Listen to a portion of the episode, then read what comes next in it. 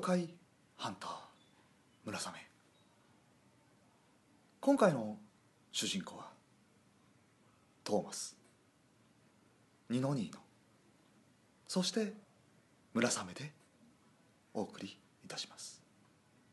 トーマスって何なんですかいないじゃないですか森本レオですいやいやいやいやトーマスは出ませんし急に何なんですか久々ですねそうですねはいあのーシーサーブログはシーサーブログの順位があうんえげつないことになってたけどどういうことですなかな30何万あんのかなは30何万分のあうん10万とかえそれはまあでも3分更の1新にし入なっいてとんだよ更新しないとねっていうかあんな順位出たんですかなんか順位あるよへーアクセス数とかなんかでもねアクセス数はねちょこちょこ来てんねんかなのに10万ぐらいうだんあんま増えないねえーじゃあそんなもっと頑張ってる人いるんですね、あ10人あるんですかちょっと見ようへえこれ趣味のパートに入れてるけどは趣味あまあいいんじゃないですか、うん、妖怪のパートはなかったんですよねうん、トーマスのいやいやいやカテゴリーががあればよかったですね、今日時間かかるなえー今回ご紹介する「妖怪ハンター村雨」の妖怪は九段九段ついに来ました九段ついに来たそんな待ち望んでたそうですよ二の二のが待ち望 んでいやい教やいやいえやてくれ教えてくれって一言も言ってねえけどでもなんか知ってますあの牛みたいなやつですよね九段とはあの漢字ですねうん人弁に牛と書いて九段うんは19世紀前半頃から日本各地で知られる妖怪うんで人を足す牛の文字通りうんは半人半牛っていうんです半牛っていうんですかねあ半牛の姿をした妖怪と怪物として知られている人の要素ありましたあれうんうんでこれはあのー九段って聞いて何かありますかなんか九段ってあの妖怪でしょってあのなんかでも予言的なことするんですよね予い言いですねなんか予言ですねなんかし殺すんですっけなんですっけなんかいやあの予言をして死ぬと言われてる妖怪ですえ予言をして死んだ誰そうが近いうちの身近に身近っていうか近いうちうん起こるであろう予言をうんなんか喋って伝えて亡くなるというえその九段が そうその牛が牛だから半牛半だから半人半牛だから牛から生まれるとか言うね、それがですかうん、へえまあまあすその説明をしていきますねあその姿は古くは牛の体と人間の怪物であるとするがうん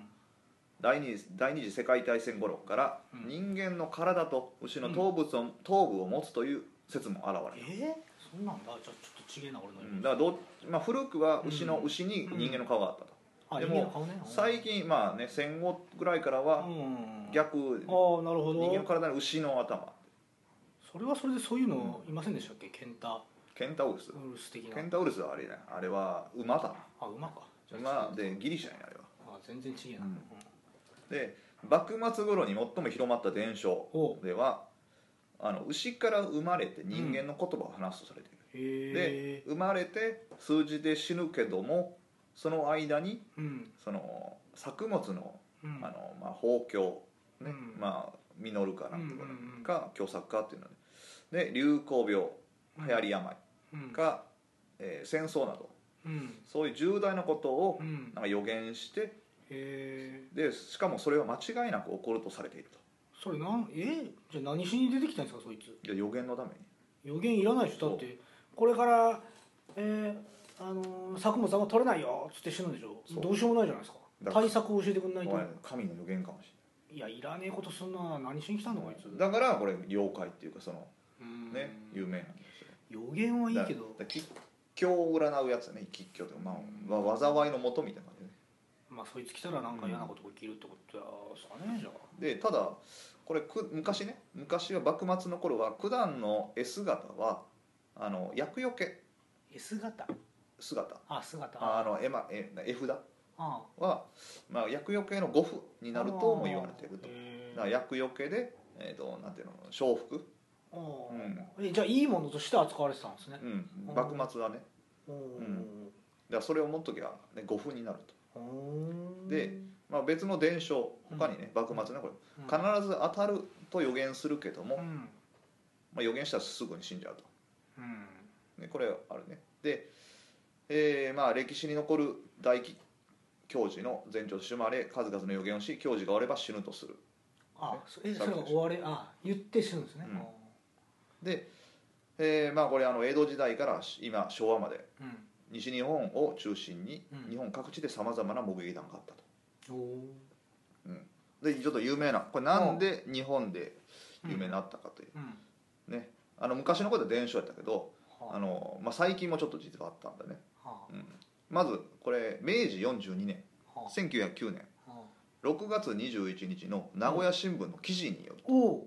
10年前にうん五島列島の農家で家畜の牛が人の顔を持つ子牛を産みおおで生後31日目には日本はロシアと戦争すると予言して死んだとあるおこおれは名古屋新聞に載ってた新聞に載ると結構ガチじゃないですか、はでこの子牛はあ多剥製にされていななぜか長崎市のなんでだよ八広博物館に陳列されたもののうん現在では博物館をすでに閉館しておりうん剥製の行方も分かっていないとええ怖っこれ42年明治42年おお昭和に入ると九段の絵にご利益があるという説は逆に後退してったよね、はうん、だから災いの方がクローズアップされてああねそのこの多分事件、あまああ、事件ってわけじゃないけどねだから、えー1930年うん昭和5年頃にはうん香川県で森の中にいる九段が間もなく大きな戦争があり勝利するが疫病が流行るうんしかしこの話を聞いてうん3日以内にうん小豆ご飯を食べて手首に糸をくくる と病気にならないと予言したという噂が立っ嘘くせえな、うんまあ噂ねたそう噂ねただこの噂は続きがあってはあなんか知らんけど1933年だかうんら3年後ねほう3年後にはななぜうかんうん内容は大きくちょっと変わるけどもおう長野県でほう長野県で流行するとおおなんかね多分まあ多分聞いてその話が香川県で聞いてでその香川県の人多分引っ越したかなんかじゃないまあまあまあで昔はねそういうのはすぐ流行るから学校では喋るとさえで実際それなんか流行ったんですか何かしらはいやなってないんじゃんえうん噂が立ったんや予言したという噂が立っああじゃあ予言実際したかどうかはうんすらが分かんねえ話、うんいやどっちにしろあやふやだななんかたでで第二次世界大戦中には、うん戦争や空襲などに関する予言したという噂が多く流れたほとで1943年ううん昭和18年には山口県かな、うん岩国市にある下駄屋に九段が生まれうん来年4月か5月頃には戦争が終わると予言したとええこれ終わったんちゃうかな1943年ってことは5月あそうでも夏か終戦って43年でだえいつ第一次世界大戦でいつやわかんないちょっとそういう歴史のこと言われてもそうや俺は何も答えられない1945年に確かそうです戦ねしてそうそうそうそうそうそうそうだから違う45の夏っすうんだから違うじゃあよ違うやつうんで、えー昭和20年うんこれが1945年うん春頃には松山市これは愛媛かなうん神戸に九段が生まれう自分の話を信じて3日以内にうん小豆ご飯かおはぎを食べた者は空襲を免れと予言したとい小豆ごう飯噂が流れたね噂がうんん同じやつじゃないですか噂流したやついやそんなことはないだろだって小豆ご飯なんてそんなしょっちゅう出てこないでしょ小豆ご飯で小豆ご飯でなかなか食べられないんちゃうかあなその豪勢なやつなんですね多分ああだって赤飯とかでしょ小豆ご飯ってちゃうかなまあでも考えればそうだと思いますよ、おはぎも多分高いと甘いからねだってこれ戦争の時やもんへえ今コンビニ行けばいくらでもありますけどねで、まあ、これとちょっと変わるんやけどうん第二次世界大戦う末期からんうん戦後復興期にかけてはそれまでの人面牛心うんにの九段に代わって、うん牛面人心で枠を着た女のえ牛女の噂も流れ始いやもうめちゃくちゃやな、める、それ喋れないじゃないですかそいつ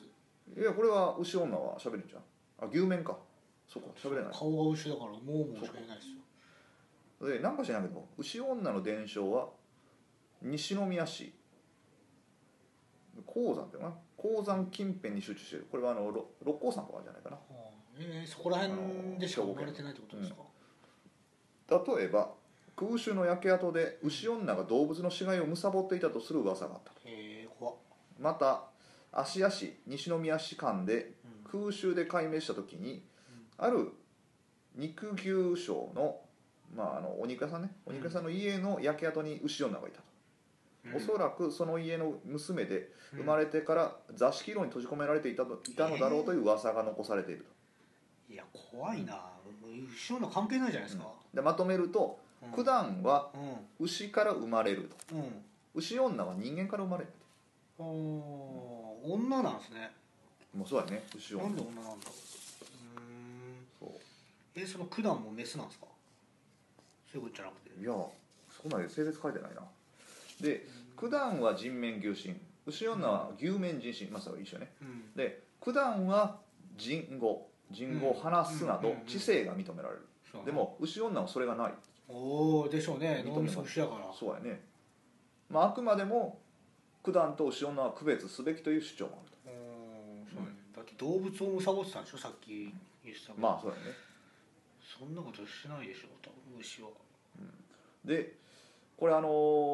ー有名な話で、うん関東大震災、はいはい阪神阪神大震う災、んうんうんね、あの時に九段が見たっていう結構目撃情報があったのよえあの時に、うんあのなるその地震起きる前にってことです阪か神大震災の時にいやうん多分阪神5じゃないか 5? な、うん、震災うんなんもう予言するあそそうかおかしくないですか何しに来たんですかもうそうやな予言すべきものの後に出てきやがって、そうやほら言ったでしょみたいな言ってねえよみたいな、なで阪神大震災って1995年だねうん多分これで今今ね平成はうん平成っていうかちょっと有名になったと思うんだよ今まで今まで昭和の時ってうんそんな九段ってあんまりもうみんな、なんていうのまあやっぱ妖怪だから、うんそんなにみんな信じてなかったと思うんやけど、うん結構阪神大震災でそのネットが結構出始まったとこだから、うんインターネットで書かれたのようんでそれで九段っていうのはいるっていうその目撃情報が増えたと、うんで、えーっとこれがねなんと結構リアルなえ目撃情報があっうて、ん阪神大震災の時うん九段という牛の化け物が現れたことがうん警備会社の報告日誌に残っているという怪談があるへえそうなんか知んないけど音楽が流れる方を見ると赤い着物をはだけさせて踊っている女がいてほ地震で気が触れた人だと思ったらうそうだなよく見たら頭が牛だったそれなんかよくあるかぶりもんかぶってる女じゃないんですか知らんそこは知らんまだあの時ドン・キホーテはなかったぞああそうかいでやおまずもう一個あってはあ自衛隊員が見てるらしいへえこれを阪神大震災の後うん芦屋方面の被災地に自衛隊が入った時には変な音楽とともにあ体が人間ではあ顔が牛のうん赤い着物を着た狂乱気味の半裸の女が現れたという話を聞いたことがあるへえそのなんすかその毎回変な音楽とともにってそれは分からんなんかラジカセ的なもの流してるんですかそんな音楽が流れるとおかしいななんか人為的なものを感じますよそうですかえ大震災にそんなふざけたことする多分今頭おかしいやついるんですよ何音楽が流れるって音がするのが分かりますよなんかよく分からんけどキーンって音がしてあパーッと見たらなんかいたとかなら分かるけど音楽が流れるってどういう状態なんですそうそうか何なんだその音楽っていうのはうちのね近所もねうん俺中野に引っ越してきてうなんかね12時ぐらいになったら変な音楽流れるのよ12時に流れるかねと思ってん、うん、まあそうそういう流れるよ生活スタイルなんでしょうねあのまあ近所に公園があるからああでも公園12時に流す真夜中ようんまあ変な音楽流れる変な人がいるんでしょうよ変な音楽っていうのはよく分かんないけどへえまあなんかいい妖怪だか悪い妖怪だかよく分かんないですねまあ確かにだから昔はあの江戸時代はにうんやっぱりそれが逆にうんそれをね災いを遠ざけるっていう魔除けになってたんやけうどんなんかそれがちょっとだいぶ変わってうんむしろ災いの人間そうですねだってね言うだけ言って死んじゃうんだからなんかうん無責任でさ無責任ほんでね実は東北大震災も目撃情報があるんですよで2011年にあれ起こった時に俺インターネットでいろいろ見てたのよああやっぱ九段の情報が、うん、ちょっと流れたりしてたのよああのそれは関関西その阪神大震災で九段の情報があったっつうのがあった知ってたからもともとだからそういうのがああるのかなと思って今回も予言とかもいろいろあったのよ2011年ねそうあったのよ11年だったかそうかで、えーこれもリアルな体験ですよ八戸在住の S さんの体験で東北大震災からの2日目の朝6時頃、八戸市に食料やガソリンを運ぶための久慈市の道路が地震で寸断え寸断寸断ってまあ地震で、うんあ止められたストッあプだから不安になったからああ近所のガソリンスタンドの様子を見に行くことにして、うん早朝6時ねあうんな案の定うん歩道には灯油を求める人たちの行列ができてうんでこのことを家族に伝えて、うん灯油やガソリンのうんうんキープに走らねばと雪が降る中、うんとぼとぼと家に向かって歩いていくとうん40メートルくらい前方から誰かが歩いてることに気づいた、うんで30メートルぐらいの距離に接近して気づいたのだが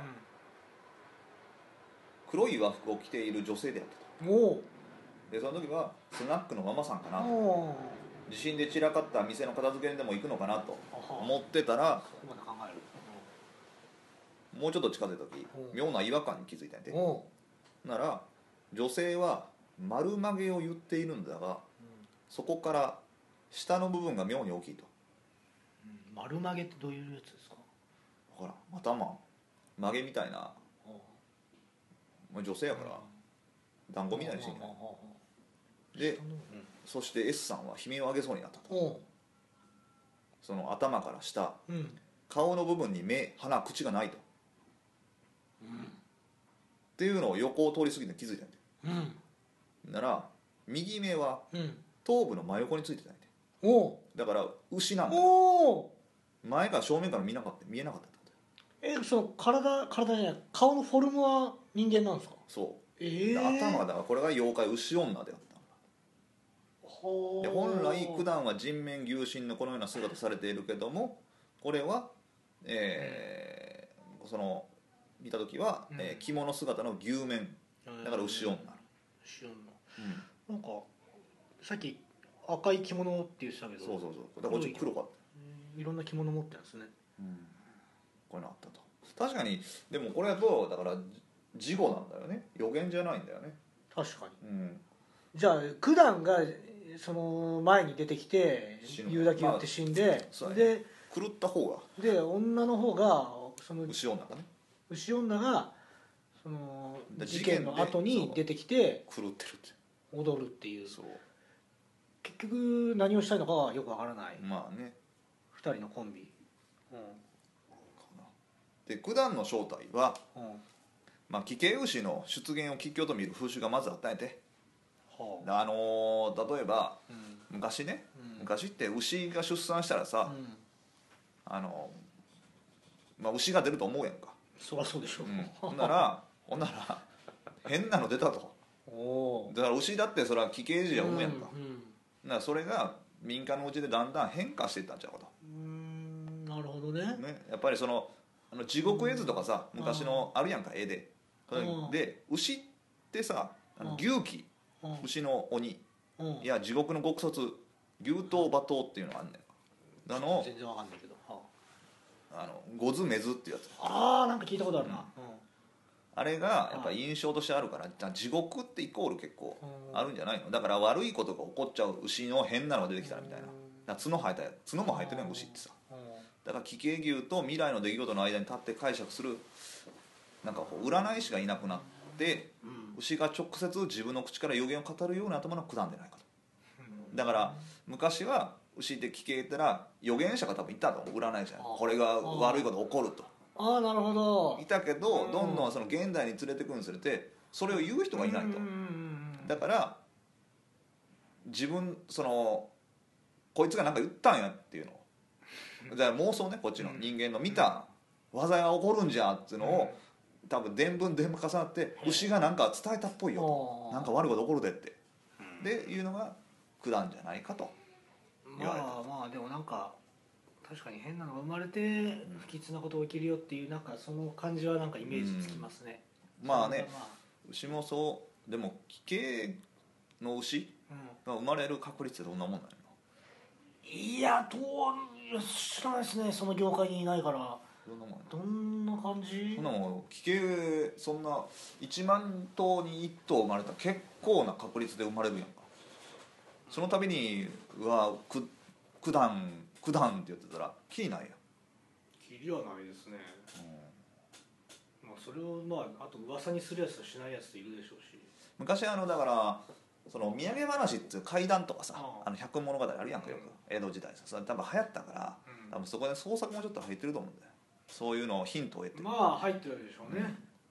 創作うん変な牛が生まれて実はみたいなそれがみたいな予言なんか言いよってみたいな話盛るのが好きなやついたんですよあ多分ー多分まあどこの時代にもいるでしょうけども多分そうかいなますよねでこれはまずパート1ですうんえここまで来ててまだ実まだあんのあるんですいいやもう疲れたいやあるんですよこれこっからはパート2だよねいいよ今の今まで忘れてたくせにトーマスはこう思いましたトーマスいねえよはい次もね結構興味が引くんですよああのモスマンってあモス知ってます怪物モスマン全知らん何なんすかモスマン実は九段のアメリカ版なんですよいやもうじゃあもうリピートするだけじゃないいや違うんだよでアメリカで目撃例のある未確認生命体モスマンはああ大事故が発生する前に姿を現すと言われています海外の例ですが不吉な出来事の前兆として現れるう異形の生物という点が九段と共通かもしれませんんいやもう一緒じゃないですかでメキシコ大地震チネチョ、えーチェルノブイリの原発事故の時にもモスマンが目撃されたと言いますとへえでモスマンがうんうん多数目撃されマスコミにも取り上げられ映画にもなった映画にもなった有名な事件シルバーブリッジ事件をご紹介いたします紹介するんすかこれあのなんで俺モスマあンに興味を持ったかっていうと、うんここでちょっと僕ねあのモスマンの映画見たことあるんだよで結構めっちゃそれ好きなのよモスマンあのーえっ、とね1993年かなリチャード・ギア主演で結構なやつ使ってんなリチャード・ギア主演の「プロフェシー」っていう映画があるのよはでそれを俺めっちゃ好きやねんかあへえでそれがこのシルバーブリッジの事故っていうのを題材とした映画ではでこれがなかなか奇妙な感じなんですよ、うんまあ、映画はねちょっと誇張された部分もあるんやけどあうん面白いよこえ今画像見たらめっちゃ怖いですけれどそうモスマンいました知ってるよねでも牛っぽくないですね全然そう悪魔でしょどっちかというと悪魔そうフクロウというか悪魔というかそうやまあまずね1966年11月12日ウェストバージニア州ああね、レジでレンデ人の墓地で目撃目撃されたのよそっから始まったのね遭遇遭遇事件がわかりますで続く2日後ほう14日、同州ポイントプレザントの TNT エリアなんか火薬工場があった地域に付近でドライブを楽しんでいた若者がうんモスマンに追跡されとられるという事件が発生しまへえす怖っで若者たちは車を全速力で走らせたもののおうモスマンは容易に追跡してきましたへえでまた夜その日の夜うんポイントプレザント北東にあるうんセーラムでも同様の目撃情報がは報告されていますとあはで外にいる飼い犬が激しく吠えるのであうん様子を見に行くと暗い暗闇の中におう赤く光る2つの目が浮かび上がっている怖っで翌朝うん飼い犬の姿どどこにもなかった、ええもうやめてよ犬をでも新聞に掲載されたうん火薬工場での目撃情報には逃げる途中でその多分車ねさっきのうん車逃げる途中で犬の死体が転がっていたという自分があったええもうなんなんだようんでこの火薬工場付近では数度にわたり奇妙な抗体が目撃されているという情報もあったと、交代交代えー光った光る物体ああ奇妙なね、へえ光るんですかモスうマンん、目が光るってこと目が光るじゃんで最初の遭遇事件から13ヶ月後の1967年うん12月15日ポイントプレザントとオハイオ州カノー川を結ぶこれがさっきのシルバーブリッジ付近で目撃された事例を最後にモスマンの目撃では途絶えていると、うんまあちょっと地理的なことがよくわからまなあいけねど、なまあ、るほど最後は箸なのよ箸が落ちるのよこえモスマンがれ違う箸あ箸が落ちるのそうシルバーブリッジへーそこで終わんのよおおなるほわかどりますだから13か月後で落ちるから、うん13か月だから1966年11月12日から橋が追った1967年12月15日まで目撃情報が点々と続くおのおそーまた66年っていうスタートが怖い数字ですねうだから13か月で1年と1か月だけうんずーっと目撃されててんか13か月っていう数字もそ怖いですそうねやろで関連性は不明なんやでもこれこの途絶えた12月15日にうんこのし渋滞中のうんシルバーブリッジは大規模な崩落事故を起こしで数十台の車もろともあーオハイオオハイオ川に沈んだとおおでこれ46人の犠牲者が出ると、う大惨事だってモスマンがこう橋の紐を切ってったんですかね分かあらんーでこの出来事はモスマン事件を題材にしたさっき言った「プロフェシー」っていう映画でも書かれてるへえでも映画の中では犠牲者36人だけどねえその映画ではモスマン出てくるんですか出てくるああへえあのリチャード・ギアがね新聞記者かなんかなのよあーでモスマンを担当すんねんかお前モスマン担当なんてやれるんですかまあそういややだないや怪事件があるからちょっとそあのーインタビュー行ってくれみたいな記事にしたいからみたいなへえほんでいろいろ行くとちょっと奇妙な点が引っかかってくるのよあで最後あのリチャード・ギアも橋の上にいんねんか、ーえうん大丈夫ギアちゃんリリチャード・ギアは助かる主人公だもんうーん それを言ったらでまあそうですねで、まあ、映画だからいろいろ奇妙な一致があんねんあーかっていう感じで描かれてへるえそれ面白いんですよサスペンスへえ怖い映画ですかそうあサスペンスサスペンスかうん俺割と好きなんでそうサスペンス見てみおすすめ俺のだって生涯ベスト10ぐらい入ってくる面白いプロフェッショナルえベスト10入るんですか言い過ぎかなベスト20いやいやいやもう帰んない君にあへえポイントプレザント周辺では目撃は絶えたものの近年多発しているフライングヒューマノイドとの目撃証言には高速で飛行し車を追いかける茶色の怪人などとモスマンとの共通点があって関連性を指摘されているとでこの映画「プロフェシー」ではモスマンを目撃したと証言する人の家にモスマンが脅迫電話をかけるシーンがあるって分からないだからそれ映画ななのかほんまにその映画の人が取材してうん会ったことなのか分かんない、うん、でモスマンとは何なのかってこれ結局プロフェッシーの中でも言われてないのよねえだっては正体不明だもんああなるほうどん最後までそうへえで宇宙人のペット説っていうのがあるおおなるほどポイントプレザント一帯でやっぱり事件前から UFO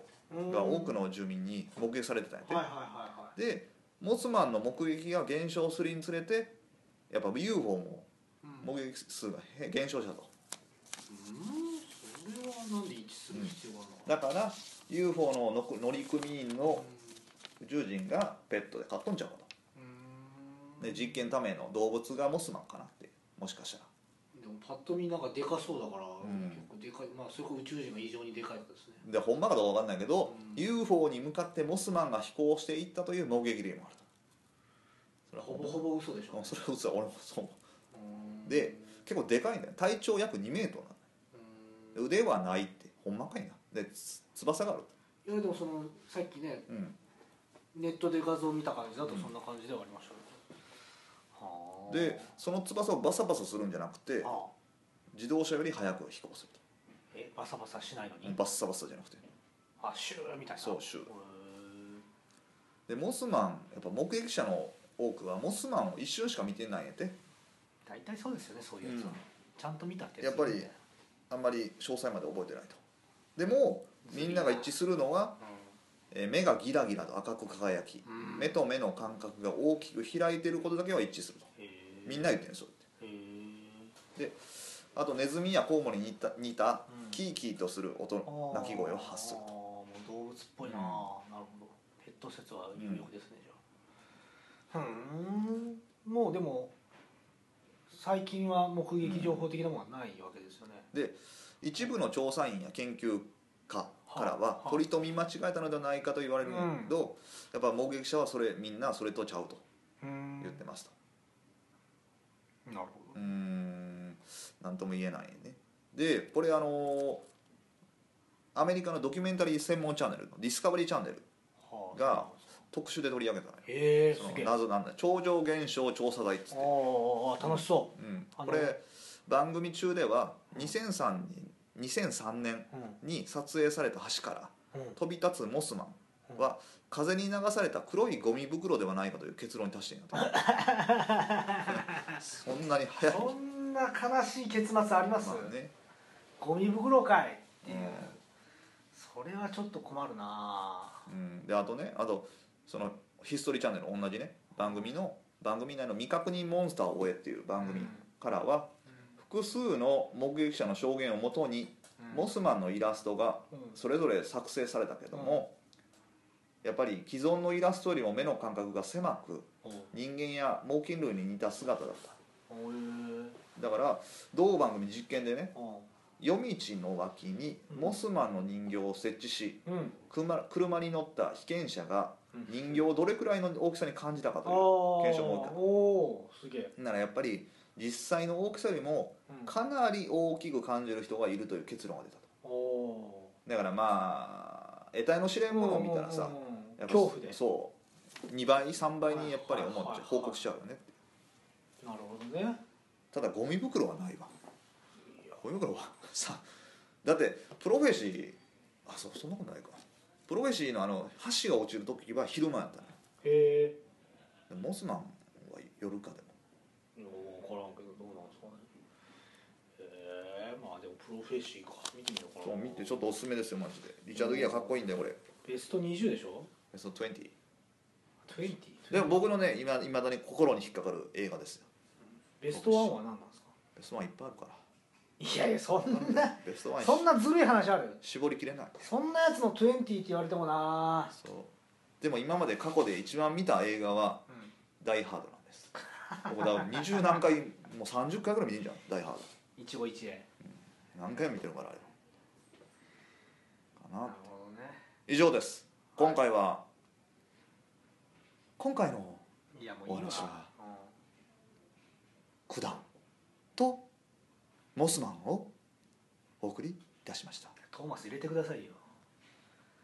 今回の登場人物はトーマスパーシーゴードンそしてニノニーノああ俺仲間入りしちゃったんだあざーす